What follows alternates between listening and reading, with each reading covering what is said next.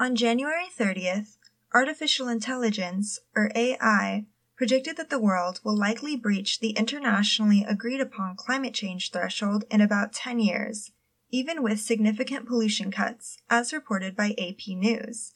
The study, published in the Proceedings of the National Academy of Sciences, has reintroduced the debate of whether or not it's possible to limit global warming to 1.5 degrees Celsius, as outlined in the 2015 Paris Climate Agreement.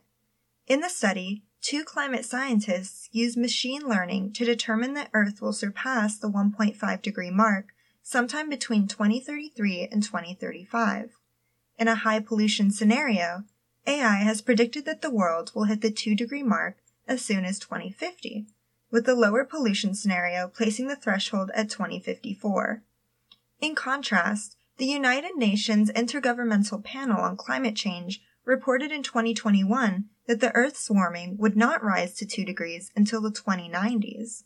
Normally, climate scientists use a variety of computer model simulations, with some running hot and some running cold, and then try to figure out which simulations are the most accurate. However, AI has proven to be far more precise, if not more pessimistic.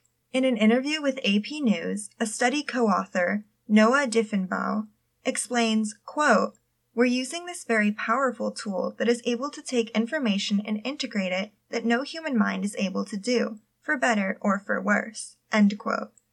There have been many debates on how realistic of a goal 1.5 degrees Celsius is. Zeke Hausfather, from the company Stripe and Berkeley Earth, argues that it's time to stop pretending that limiting warming to 1.5 degrees is possible, as according to AP News. Still, other scientists continue to hold out hope, such as University of Pennsylvania's Michael Mann, who warns against putting too much weight on such a specific number and reminding climate scientists of the larger goal of reducing warming worldwide. With KCSB News, I'm Jennifer Zwigl.